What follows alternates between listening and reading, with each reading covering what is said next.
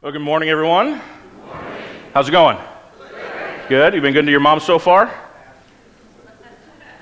That's not very confident. so before I say Happy Mother's Day, I'm sorry, moms. I'm sorry. No, Happy Mother's Day. We're so glad to have you here with us on this very special day. Uh, and truly, from our heart to yours, we love you. Um, you know, and honestly, no matter what your calling is in life, no matter where you are, we're here to celebrate you as a mom, as a woman, uh, to thank you for uh, all that you do and who you are in our lives, whether it's mom, grandma, stepmom, uh, foster mom, spiritual mom. Uh, you know, honestly, even some of you that serve in our kids and our student ministries, you have become huge spiritual moms uh, to some of our kids, and we're just so grateful for everything that you do. So, uh, thank you. Thank you for um, just who you are and who God has made you to be, and how you share that with us every single day. And we pray that today is a blessing and an encouragement to you, uh, no matter where your calling in life is or what your calling in life is. As we uh, continue our series today, This is Us. Now, This Is Us is not only a popular TV show, but it's also our way of just kind of saying, hey, this is who we are as a church, and we're so happy to be able to continue this series uh, today on this very special day. Last week, Pastor Tim kicked off this series, and I really encourage you to take a listen to that or watch it on our, our website if you didn't get a chance to, because it really lays the foundation of who we are and what we believe, especially when it refers to God's Word uh, and when we talk about communion. And so it's just kind of a great way to kind of start this series. Uh, last week, we also learned a bit about Pastor Tim's TV watching habits. Yeah, if you were here, if not, you got to go watch it. Uh, but, but we learned that his wife loves to pick out TV shows for them to watch together where she cries and then he sits there and analyzes why we as an American people like these shows. And any of us that know him really aren't surprised by the fact that here she is, like weeping, crying her eyes out this show, and he's creating spreadsheets trying to figure out this phenomenon, right? I mean, that's just him. Uh, and it's, it's so family, right? That's what families are. So often it's two completely opposite people being brought together, right? This is, can only be God's idea. Right? It can only be God's idea. It's so crazy, but it just works, right? It's who God is, it's how He's designed families to be. And no matter what you hear out there, family was God's design from the beginning. Uh, and this idea of family really is so important to us as a church. So when we talk about who we are and you know what is this is us, family is a key component of that. And maybe you're sitting there going, okay, you know, wow, you guys are so so unique, right? You're coming up with family. Of course, family is important. But I want you to think about the society that we have today, the culture that we have today. How often do we struggle to be able to raise our families the way that we want to? How many times do we run up against institutions or people that used to be allies in raising our kids in the way that we would want to and the things that we want to instill in them, the, the, the morals, the values, the faith? And now these entities that used to be allies are now kind of enemies or at least they're fighting against us. They're trying to push our kids in a different direction. So, what I would say is, while it's not an overly unique idea that a part of who we are as a church is family, I would say it's very important for the church to step up its game in defending the family. Because the family is core, not only in how we raise our kids, you know, socially, emotionally, educationally, but honestly, as a church, a huge part of who we are is that we believe that the family is the key. Here, let's put it up the next slide. So I say it exactly the way I want to. Is the primary in developing people for eternity. I want you to listen to that again, right? It's not just about how our kids are raised educationally, socially, emotionally. For us, it's primary. The family is primary in developing people for eternity. That's why this is so important to us. This is why, on a day like Mother's Day, we want to spend some time to talk about who we are as a church and, and our value of family. And honestly, it's because a huge part of this is you, moms, is you. And so, as we look at this idea of families being this core component, I just want to challenge us in this. I want to challenge us in this because so often we get caught up. We get caught up in just going through our day to day lives. We get so caught up in just trying to keep up with all the things that are going on that it's just, man, there's just enough in life to keep us busy which is the day to day, much less thinking about eternity. But here's what I want to challenge us with today where will our kids turn when things don't go well in life? Where will our kids find their hope and comfort when they run into a situation that they never planned for? You know, I'm so grateful in my life that I had moms, I had my grandma who poured into me this love of God. Because honestly, this is what it's about for us as a church. It's not just that we're a church and so we love family.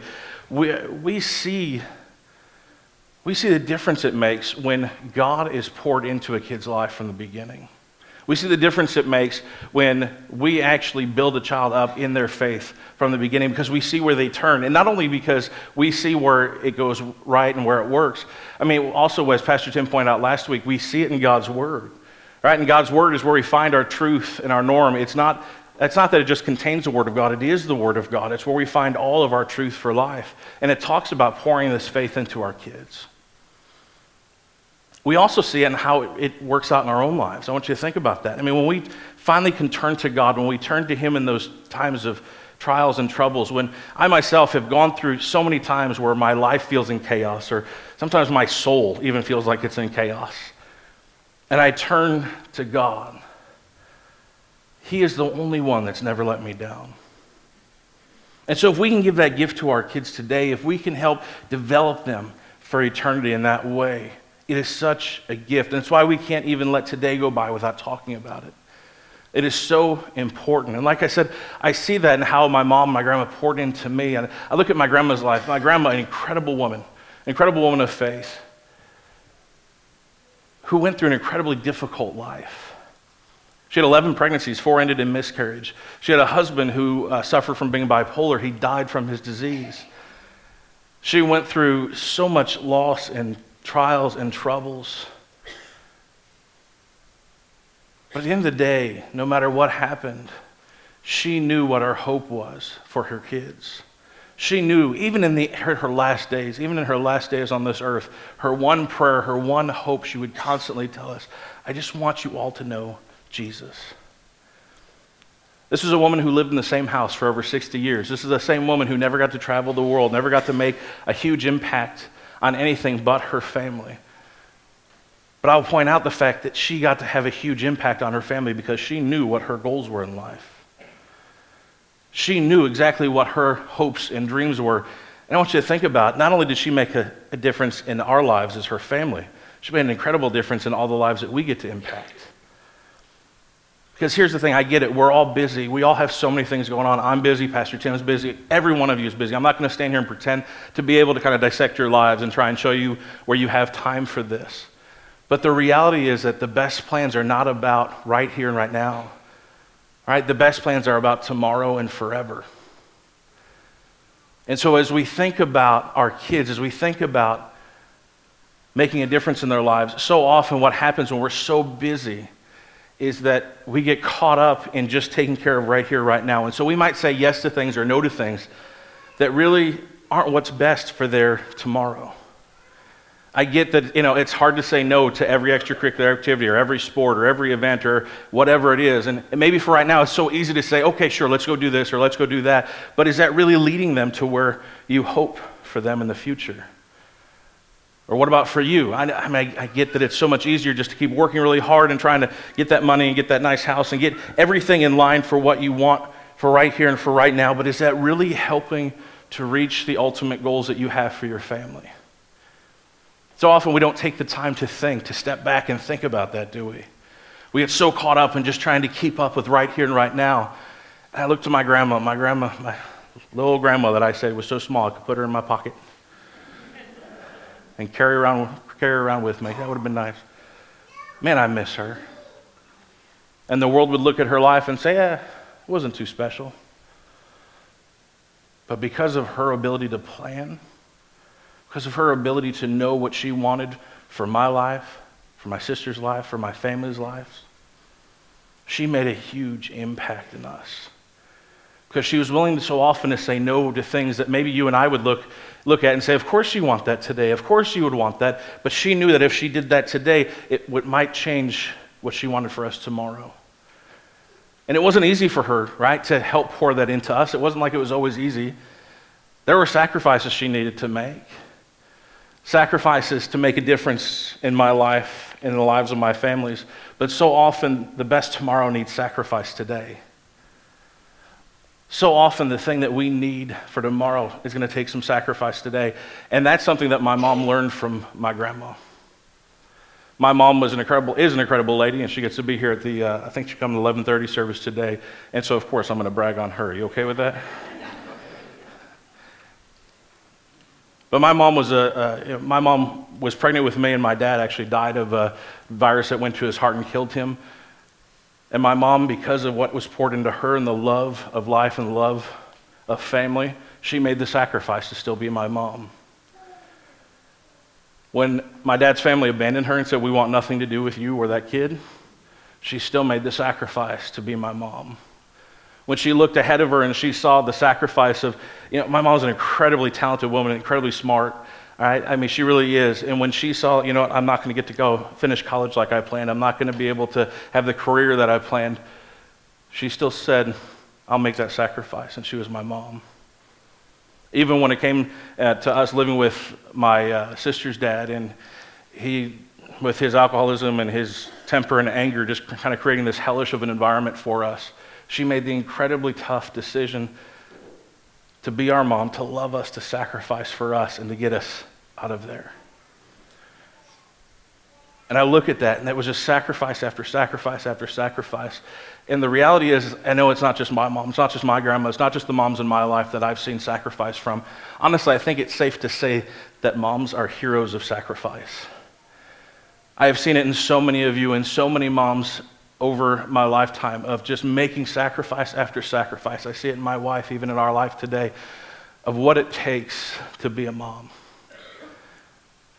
And what's pretty cool is we also see it in the Bible. And we're going to see it today as we look at our text for today, as we look at the story of Moses. And not just the story of Moses, but we're going to take a look at the story of his mom, Jochebed. Now, Moses, if you haven't heard of Moses before, uh, Moses, here's a quick kind of summary of his life. Moses was born into slavery. Uh, so he was part of the Israelite people. The Israelite people were enslaved by the Egyptians uh, for over 400 years. He was saved by a princess, so he became royalty. Literally went from being a slave to being a prince, right? From being a slave to being royalty. I mean, talk about just a dynamic change of life events. So he got to experience things that people would have never thought that he would have gotten to experience. Now, here's the thing. Here's the thing. He still had a temper. He was still human. Uh, he saw one of his fellow Egyptians beating and torturing one of the Israelites and something with inside, uh, inside of him, something within him, enraged, and he killed that Egyptian and escaped out of Egypt. He ran out into the wilderness and he became a shepherd of animals, right? To go from a prince, so literally slave to a prince to some shepherd out in the wilderness. I mean, talk about crazy life roller coasters. But he's just trying to hide out there, and when he was hiding out there, God found him, as God likes to do. And uh, the great I am, that's who, how God referred to himself when he talked to Moses. He came to Moses and said, You're going to help set my people free.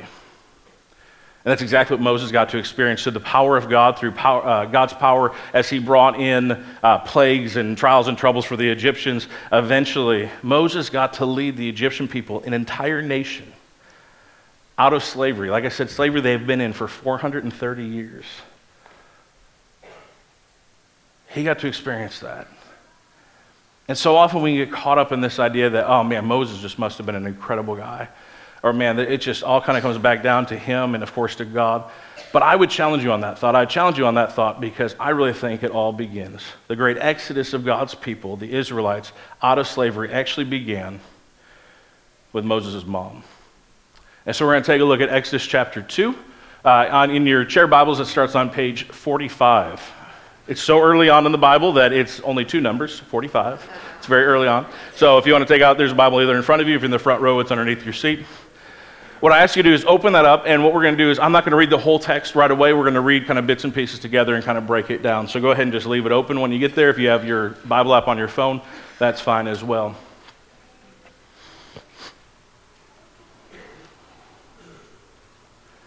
So, Exodus 2, starting with verse 1. So here's how it starts. Now, a man of the tribe of Levi married a Levite woman. That's Jochebed, that's Moses' mom. And she became pregnant and gave birth to a son. Now, I'm going to stop right there because I think we need to unpack this real quick. Is that he was born a slave, but he was actually born set apart. So even though he was a part of the Israelite people who were enslaved, to be a Levite means meant to be born into kind of the priesthood, to be born into a nation full of priests, full of religious leaders. And so he was already born set apart. He was born something special. But I, what kind of drives me in this, what kind of hit a core with me as I read this, is so often we think that our kids are going to learn faith through like osmosis. You know, I've had people say, well, my, my grandma was a believer and my great grandfather was a believer. And they'll go down their whole line and you talk about all the believers and there was a pastor in there somewhere, so that makes you extra holy. Right? It doesn't. It doesn't at all. Trust me. Um, you know, and they'll go through all that and they'll go, so my kid will be fine. Well, here's the thing being a faithful family is a strong foundation, but it isn't a guarantee of a faith forever. See, the reality is it's not just about some some uh, genetic thing being passed down from generation to generation. It's not how it works. It's something that has to be planned for, has to be taught, has to be passed down verbally and in how you act, how you treat others, and how you come to church or don't come to church how you pray or don't pray. All those things your kids are learning, your grandkids are learning, your family is seeing what you do and what you, what you don't do. And what I'd say is, so often right now, it's, it's easy to feel defeated in this moment of this message, right? It's easy to go, ah, but we don't do a very good job of that. Here's the great news you can start today. You can start by coming back to church next week. You can start by opening your Bible on Monday together right? It's not over. Even if you're a grandma now and you're going, oh, but I raised my kids, it's okay. You can start tomorrow. It doesn't have to be the end of it. And so, what I love about this is it shows us that he had a firm foundation, but his mom didn't stop there. Right? His mom still had to have a plan. She still knew where she wanted her son to end up. And here's the thing right before this text, in chapter 1, we see that the king of the Egyptians, the Pharaoh, was getting very nervous about the Israelites because they were having a lot of babies and they were uh, growing, at least that's what he was being told. They were growing too fast and all this stuff. And he, he wanted to stop that. He didn't want them to be so powerful, so uh, numerous that they would overtake him. So he actually put out a decree that every male baby that was born to the Israelites would be killed. I mean, talk about a tough spot to be in as a mom. But again, not that we have our, our babies being taken away from us and slaughtered, but we have some challenges in our culture today that they want to lead our kids this way when we want to go that way. And so we can take a look at what did Moses' mom do? What did she do? Well, she had a plan, and we see that starting in verse 2. When she saw that he was a fine child, okay, I'm going to have to make the joke here. What if he was ugly? It's a terrible joke. Anyway, when she saw that he was a fine child, she hid him for three months. All right, she had a plan. She hid him for three months. She hid him and protected him away from the world. But when she could hide him no longer, she got a papyrus basket for him and coated it with tar and pitch. And then she placed the child in it and put it among the reeds along the bank of the Nile. His sister stood in a distance to see what would happen to him. Then Pharaoh's daughter, the princess, right, went down to the Nile to bathe, and her attendants were walking along the riverbank. She saw the basket among the reeds and sent her female slave to get it. She opened it and saw the baby. He was crying, and she felt sorry for him. This is one of the Hebrew babies, she said. That's the Israelites. Then his sister asked Pharaoh's daughter, Shall I go and get one of the Hebrew women to nurse the baby for you? Yes, go, she answered. So the girl went and got the baby's mother. Pharaoh's daughter said to her, Take this baby and nurse him for me, and I will pay you. So the woman took the baby and nursed him. Now, think about the planning that went into this. Think about the trust. I mean, here's the reality is I can't promise you just because you make a plan for your kids to end up here and just because you do everything that they're going to end up there. But if someone had a lot of faith, man, it certainly was Jochebed. It was certainly Moses' mom. I mean, she hid him from the authorities for three months. And then she trusted because of her faith, because of her trust in her God, that she could place him in a basket and put him in the river. And at least it was an attempt to save his life. And then we see God work. And so often we get caught up in just what we can do, and we forget that God still works. And so when we put this faith into our kids and we keep planning for them and we keep hoping for them to reach there, we can't forget that every step along the way, God is with them. God is watching over them. He certainly was here with Moses. And it wasn't just because he was a cute kid. God was faithful. And not only was he rescued, he was rescued by a princess. I mean, cha-ching, right? I mean, it's not like he was just like average Joe Schmo. He got to go from slavery to being a prince because his mom had a plan. I'll be honest, so often for me, because of my life circumstances, when I think of a plan and making a plan for a child, uh, the first phrase that kind of comes into my mind is when someone makes a plan of adoption for their child.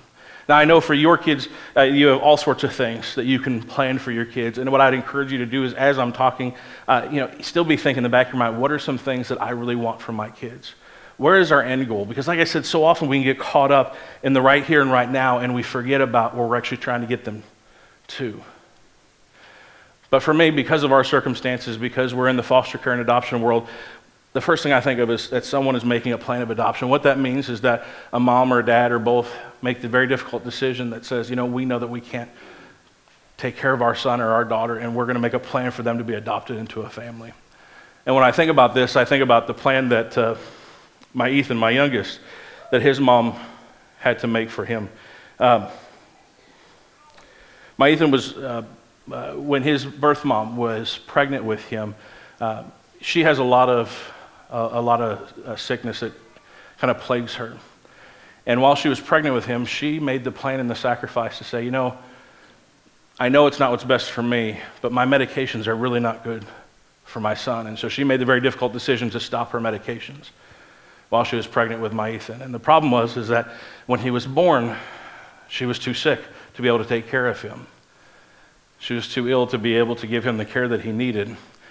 And so he was taken from her, even though she made a plan and she did the right thing. I mean, she really did to love him in that way. And he was uh, given to his maternal grandmother to be taken care of. And she raised him and cared for him. But then they got to a point where he just got a little too old, a little too big, a little too, I don't know, running around, climbing around, doing all that good stuff that, you know, an 18 month old starts to do. And it was just a little too much. And so his grandma and his mom had to sit down together and make that difficult decision on helping decide where Ethan would go.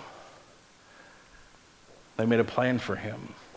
They realized that they couldn't give him what he needed, that they couldn't make that for him. And so they actually were given, a lot of families said yes to him, said yes to taking him in and, and helping give him a place to stay until his forever could be determined.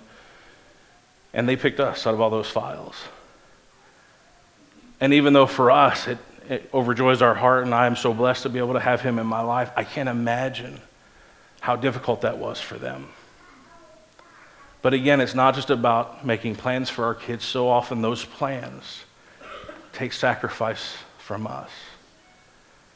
And we see that again in Jochebed's story. We see that again in Moses' story in the last verse, because this is honestly the last verse that I see. And we skip to the verse, please. So I hope, hopefully you got it in the reading, but just in case. Jochebed, Moses' mom, not only got him to safety, but then she was the one that was picked to nurse him and to help raise him until he was ready. She got to spend life with him, she got to connect with him, she got to be his mom. And then, and then this when the child grew older, she took him to Pharaoh's daughter and he became her son. She named him Moses, saying, I drew him out of the water. That phrase there, she took him to Pharaoh's daughter, and he became her son. That's probably one of the most difficult verses I think I could ever read. She loved her son enough to make the sacrifice of not getting to be a part of his life anymore. She loved him enough to do whatever it would take to get him to the destination, to keep him in the faith, to keep him alive so that he could make a difference in the world. I want you to think this Moses is the same Moses who grew up and saved a nation. But without a mother's planning and sacrifice, he never would have gotten there.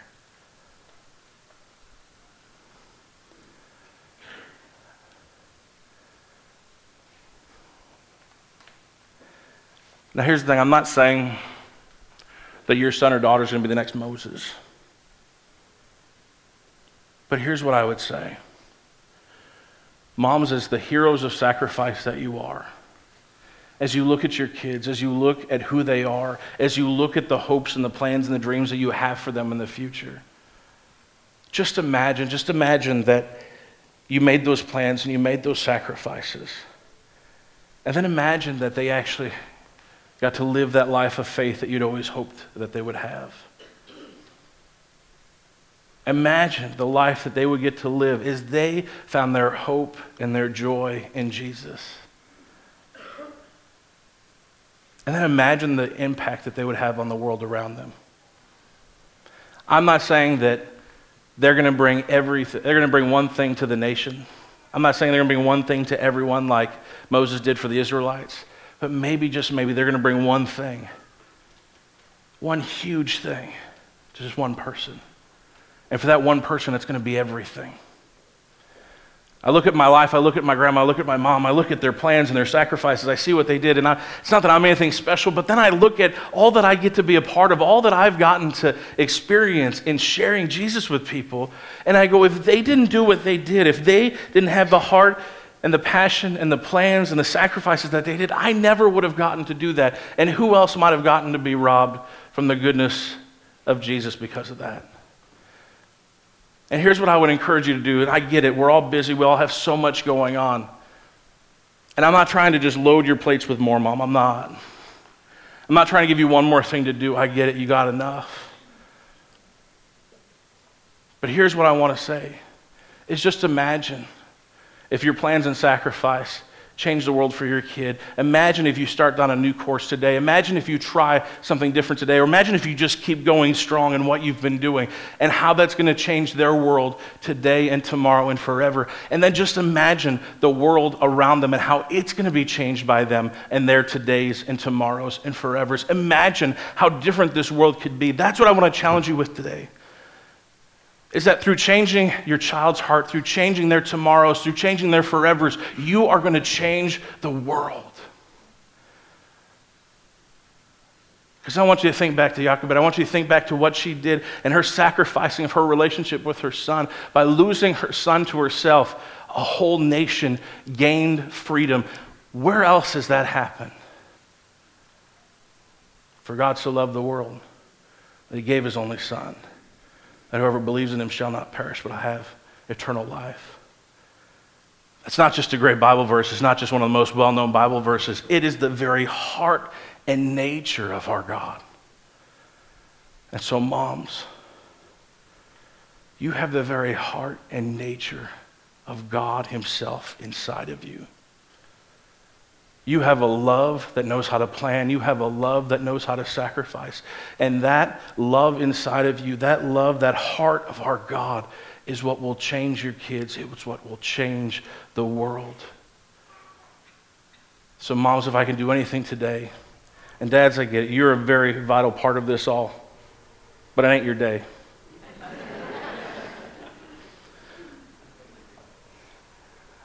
moms, if I can do anything for you today, it's this it's to say, You've got this. You are so incredibly important, not only to the lives of your kids and your grandkids and your spiritual kids, but you are so incredibly important to the world. Because no one has what you have. No one has the ability to do what you can do. No one has the power to pour out who you are to your kids and to the world. You've got this. You are a powerful, and a mighty force because you have the very nature, the very heart of God Himself inside of you. And this world needs every bit of who you are. Your kids need every part of who you are. And just imagine what the world will be when we continue to plan for our kids and sacrifice for our kids and pour into them everything that we hope, dream, and imagine for them. Not financially, not educationally, not any, but spiritually. Imagine if we have a generation who's been raised up to spiritually know who their God is, to be able to trust in Him, to be able to turn to Him no matter what. Imagine them impacting the world around them. It will be a Moses saving an Israel. You have that power. You have that ability in you right here and right now. That is who you are. That is who your God has made you to be. And you have the ability to change the world right here and right now because you are mighty, because you're mom.